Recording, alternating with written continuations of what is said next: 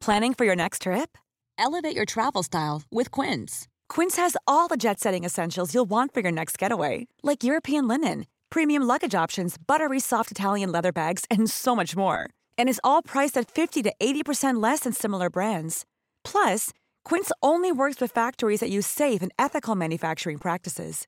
Pack your bags with high-quality essentials you'll be wearing for vacations to come with Quince. Go to quince.com/pack for free shipping and 365-day returns.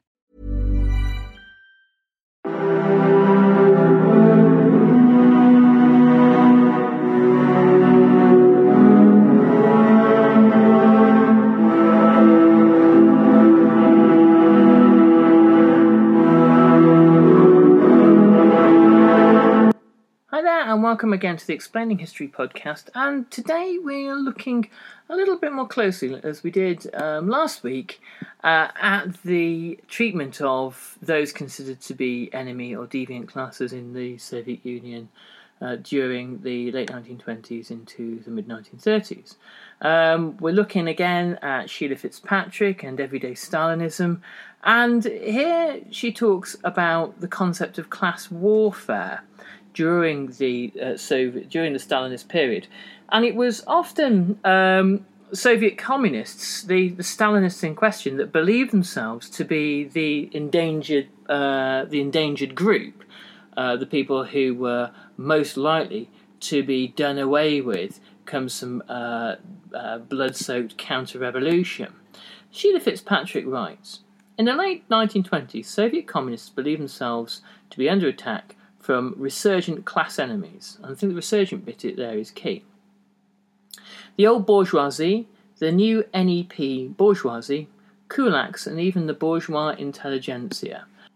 Now, in the last podcast I did on this subject, I talked about how the uh, old classes, the former people, the former czarist uh, aristocracy who had survived the revolution, um, the uh, former um, Tsarist government ministers and officials, um, the uh, Orthodox priesthood, um, how they had survived into uh, and uh, maintained a low profile in Stalinist Russia, and how their existence constantly fueled the sense uh, among um, Stalin.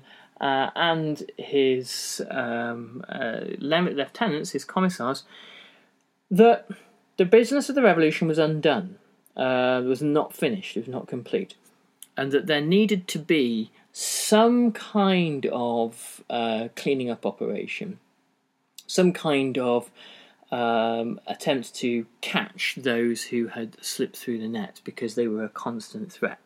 Now, from um, what Sheila Fitzpatrick says, is that the old bourgeoisie, she puts it, the new NEP bourgeoisie, the people who'd been made wealthy through the NEP, the um, the Nepmen, the black marketeers, the, the, kind of the smugglers and the spivs, that they were now um, having not been eliminated um, since the establishment of the NEP um, and the question of the NEP having been uh, left open following the um, death of Lenin in 1924 and finally answered with um, the uh, reintroduction of massive state controls in 1928 uh, as a result of the ascendancy of Stalin.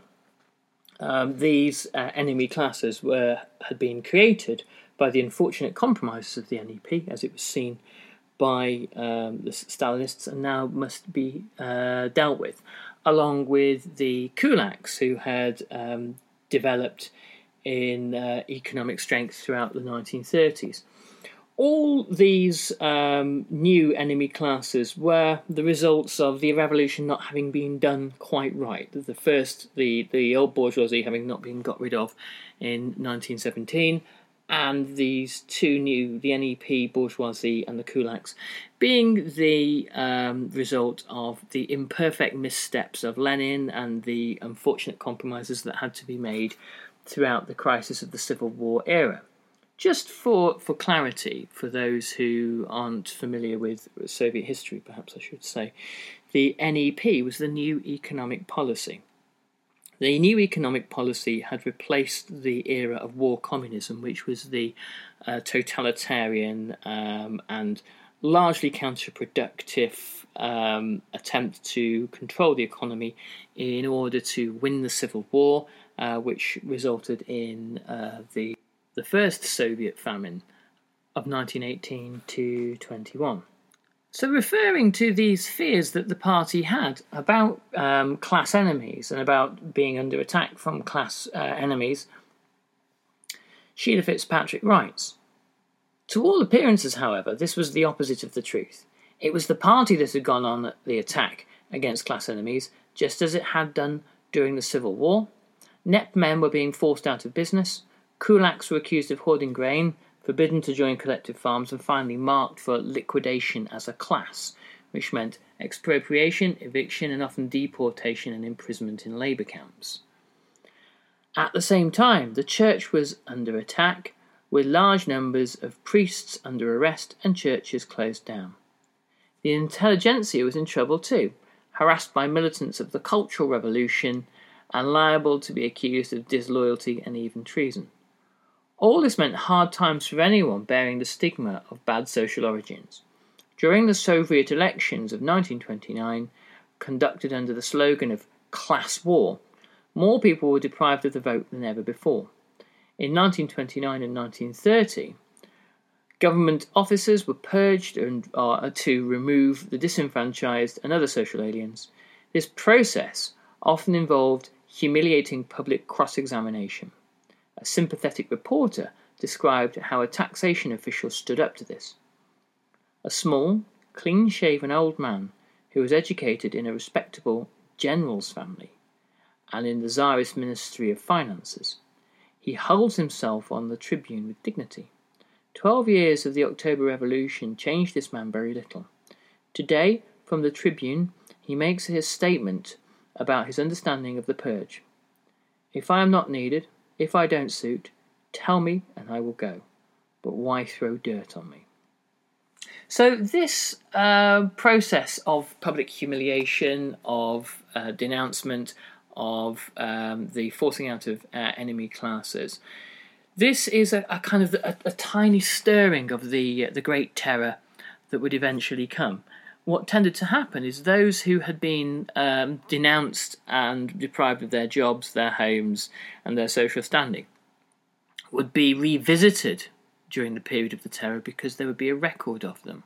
The terror is an immensely bureaucratic process, and being able to have uh, names already in the system uh, is extremely important. The families of those who were denounced or who were seen to have bad social origins were also targeted. Children were expelled from schools. Um, the novelist uh, Mikhail Prishvin uh, wrote in his diary that there was even a class approach to the dying. In the hospital, they are throwing out three patients who've been found to be disenfranchised. The disenfranchised persons found it difficult to get or hold jobs. When rationing is introduced, they were ineligible for ration cards, and so they have to buy food at commercial prices, so they don't receive the kinds of state subsidies that favoured workers do. Um, the rationale behind that was that if you penalised the bourgeoisie, if you penalised people with bad class uh, origins, and you were sympathetic to those with supposedly good class origins, then there would be some kind of, hopefully, some kind of atonement, some kind of transformation in the, the, the bad types of people. Um, and at least with the uh, the people with good class origins, they would understand that the revolution was uh, theirs and was designed to work for them. Obviously, um, this doesn't really manifest itself in anything other than kind of like state led, um, food based, uh, resource based sadism. Um, the in 1929, um, the telephone service um, in Moscow to the non toiling elements uh, was cut off. Um, it was basically uh, argued that the telephone system was overburdened, that it was at breaking point, and that those that worked deserved telephone privileges uh, and should have telephone privileges because they were important members of society, and those that did not the uh, speculators, the uh, exploiters. Not that anybody is in any position to do any speculating or exploiting at all, because most private property has ceased to exist. Uh, certainly, most private capital, private businesses after 1928 don't uh, don't exist. So this was uh, a way of appealing to a working class support base uh, in um, persecuting those who had been uh, formerly of the wrong kinds of social class. In um, the autumn of that year, the Moscow Soviet began to throw out non toilers from their municipally owned apartments, um, though even party members believed that this was uh, illegal. So, what had happened over the previous decade is that uh, privately owned property, privately owned apartments, had become crammed with workers, uh, crammed with working class families, and people who had uh, often owned or uh, lived in spacious apartments found themselves living uh, in uh, now perhaps one room of their own home, while the rest of the house was shared by large numbers of, of strangers, many of whom had eyes on expanding the, the space that they inhabited or forcing out the original owners of the, the house altogether. And in 1929, this became uh, possible because of people having bad class backgrounds uh, being uh, evicted from their, uh, their homes. So, Sheila Fitzpatrick writes The drive against class enemies seems to have had more solid support in the lower ranks of the party than the leadership. The head of the Soviet government Alexei Rykov, uh, and other Politburo members, soon to be ousted as rightists, had serious doubts, as did Mikhail Kalinin, the former head, former head of state. Avel Enukidze, um, another highly uh, placed government official, who was known for his generosity as a patron to former people, was outraged, as were leading education officials in Russia and Ukraine. And Lenin's widow, Nadezhda Krupskaya, I always find it particularly interesting when you begin to look into the internal uh, politics of totalitarian regimes and find that far from uh, the entire regime singing from the, the same hymn sheet, far from there being a consensus when it comes to repressive policies, there are all sorts of different views from the sadistic through to the relatively um, uh, magnanimous.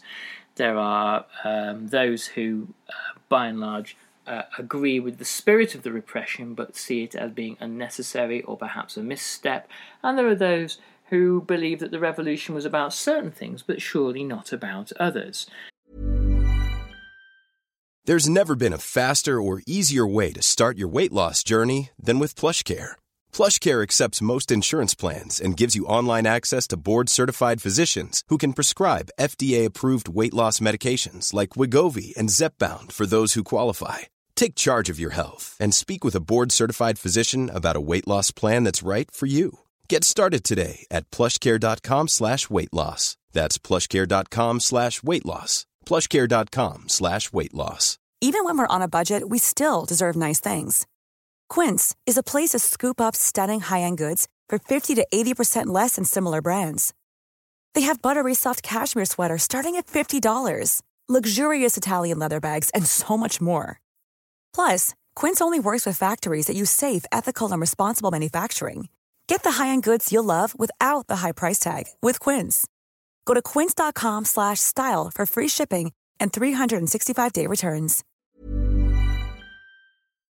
And it presents to us totalitarian regimes not as these great monoliths, but these kind of complicated messes, these complicated human messes that are um, more common among um, the, the kinds of things that people create uh, than um, the sort of the, the monoliths of our imaginations.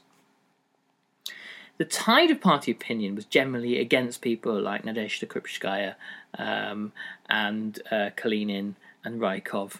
Um, the overall, the treatment of the uh, former bourgeois classes uh, was seen as being uh, entirely justified uh, by the um, more uh, lower members of the of the party rank and file. These were, by and large, uh, first generation working class uh, Bolshevik members who had tended to join the party uh, in 1917 uh, 1918 uh, during the revolution and the early period of, of the Civil War.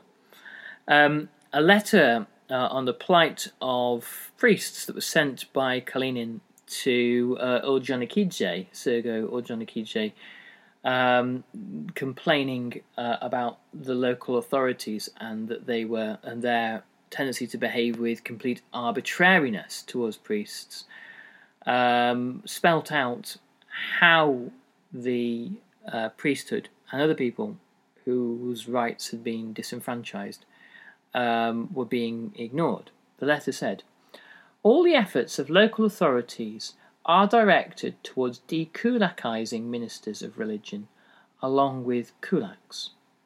This illegal dekulakization is conducted under the guise of taxation.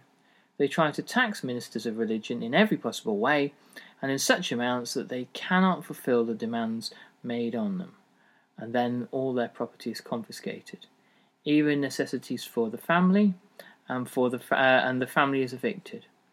Clerics and members of, the fa- of their family have been drafted to work at logging enterprises, regardless of sex, age, or health. Sometimes this harassment of members of the clergy literally becomes mockery.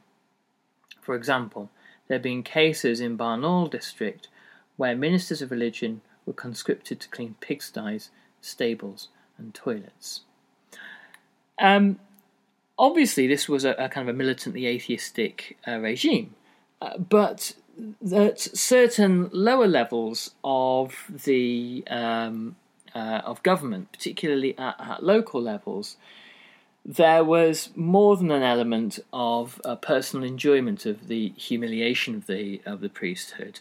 There were members of uh, the of local Soviet governments who seemed to take um, a distinct pleasure in forcing priests who they by and large viewed as liars and hypocrites to clean stables. It's interesting, if you read Orlando Figes' uh, Russia a People's Tragedy, when he discusses the, the nature of peasant society in Russia prior to the revolution, um, despite the fact that you have many millions of devoutly Orthodox Russian peasants, the priesthood themselves are often seen as liars and swindlers or interferers in peasant life. So the propensity for priests to be treated badly or to be treated in a kind of a cruel or sadistic way after the revolution was prevalent not just because of the party, perhaps not even because of the nature of local government, but, but perhaps because of the reputation that the priesthood actually had uh, amongst the ranks of the poor. When Stalin, for example, um, was written to by uh, Enukidze. Um, that letter described the uh, situation of the disenfranchised as utterly desperate, um, forbidden to work, uh, refused rations, and their children expelled from school. Um, and in the countryside, peasants often refused to shelter people with poor class origins at their uh, inns and um, hotels and hostels um, there, the fact that letters like this are being written to Stalin again tells us something interesting about Stalin himself. Stalin did receive um, vast amounts of correspondence that were not necessarily uh, to his to his liking, to his interest, and some of it he listened to. Stalin is a, a kind of a curious, mercurial, changeable character who historians have often found it hard to pin down. A, ruthless sadist, a manipulator, and an opportunist, of course. But sometimes a figure who would make exceptions for some individuals that or that he particularly liked, uh, particular novelists, writers, and artists that he thought were uh, were were worthwhile. There were those who he was certain um, it was unnecessary to, to persecute. He, there are moments where he backtracks in certain policies. There are moments where he uh, accelerates. Um, he is a, a, a, like a highly changeable uh, character. protests also flooded into the office of uh, Kalinin. Um, for example, in the first two months of 1930, 17,000 complaints of unjust deprivation of voting rights were received from the citizens just of the Russian Republic. Um, in the corresponding months of 1926, there'd been 500. Most of these complaints focused on the disenfranchisement um, itself, um, as opposed to other penalties that came after it, such as eviction from apartments, um, expulsion from trade unions, and educational institutions. So, again, this tells us something very curious about the Stalinist regime that you could write to the head of state to complain. It is worth pointing out that this is 1930, it's not the height of the Great Terror in 1937, where people certainly wouldn't be writing those kinds of letters. Um, the uh, letters were read and they were archived. How much good came to the writers of those letters is a, a kind of like a very debatable area, but the point is that people felt it was possible to write them without extreme fear of consequences, that um, they were um, writing uh, not because they viewed themselves as class traitors uh, or subversives who they needed clemency from the state from, but because they generally believed that they were none of these things, and they viewed themselves as loyal Soviet citizens who were being treated unfairly. A secret government decree in the August of 1930 um, argued that people who had been disenfranchised um, or had been removed from their jobs in recent purges should not receive any kind of an employment benefit. Um, they should not be able to register at, at the labour exchange, which was the Soviet equivalent of the job centre, um, along with everybody else. And it said they should be sent to timber camps, peat works, shoveling snow, and other jobs, and moreover, only in places uh, that are experiencing an acute shortage of labour. When education ministries in Russia and Ukraine um, forbid any sort of social purging of schools, they were just ignored. Schools went ahead and did it anyway. Why? Because it was part of um, a way of the schools demonstrating their uh, commitment to revolutionary ideas, which in their mind rested um, higher, rested above day to day policy compromises. Um, it was a way of demonstrating kind of ideological and social zeal. Sheila Fitzpatrick writes One local Soviet, emboldened undoubtedly by the active support of the local party organization and the tacit support of the Central Committee, even wrote back to the centre describing how beneficial it had been to expel 86 high school students, almost half of whom had disenfranchised parents, and explaining why it proposed to disobey the Russian government's instructions to the contrary. They are all sons of big hereditary kulaks, and some of their parents have been sent to Solovki, that meant uh, Sol- the Solovetsky Islands um, gulag. In the great majority of cases, these kulaks' sons were instigators in stirring up nationalism, spreading various kinds of pornography, and disorganizing study. All these 38 persons hid their social position while they were in school, registering themselves falsely as poor peasants, middle peasants, and some even as agricultural labourers. At the same time, children of workers, poor peasants, and agricultural labourers could not get into school because they were no free places. The population is extremely pleased with what we have done. And there you have, again, some really interesting power dynamics, referring to the population being extremely pleased with what we have done. There's an element of kind of a, a populist playing to the gallery there. And there's also an element of um, trying to interpret what it is the, uh, the spirit of the revolutionary moment kind of is ignoring what some stuffy bureaucrat uh, in the uh, the state government says, and looking to uh, the, the, the national Soviet government and trying to get a sense of what it is that national Soviet government is really saying, what the you know what subtext they are tacitly hinting at is okay and acceptable and permissible in the treatment of others. Okay, we're going to finish now in a moment, uh, but um, I'm really fascinated by this kind of journey through class dynamics in the uh, Stalinist era uh, and looking at, at class based um, persecution. And next in this series, we're going to move on to the question of uh, deportation and exile, and we get closer and closer to examining uh, life in the Soviet camps. Anyway, thanks very much for listening, and I'll catch you on the next Explaining History podcast. All the best. Thank you. Bye bye. Planning for your next trip? Elevate your travel style with Quince. Quince has all the jet setting essentials you'll want for your next getaway, like European linen, premium luggage options, buttery soft Italian leather bags, and so much more. And is all priced at 50 to 80% less than similar brands. Plus, Quince only works with factories that use safe and ethical manufacturing practices. Pack your bags with high-quality essentials you'll be wearing for vacations to come with Quince. Go to quince.com/pack for free shipping and 365-day returns.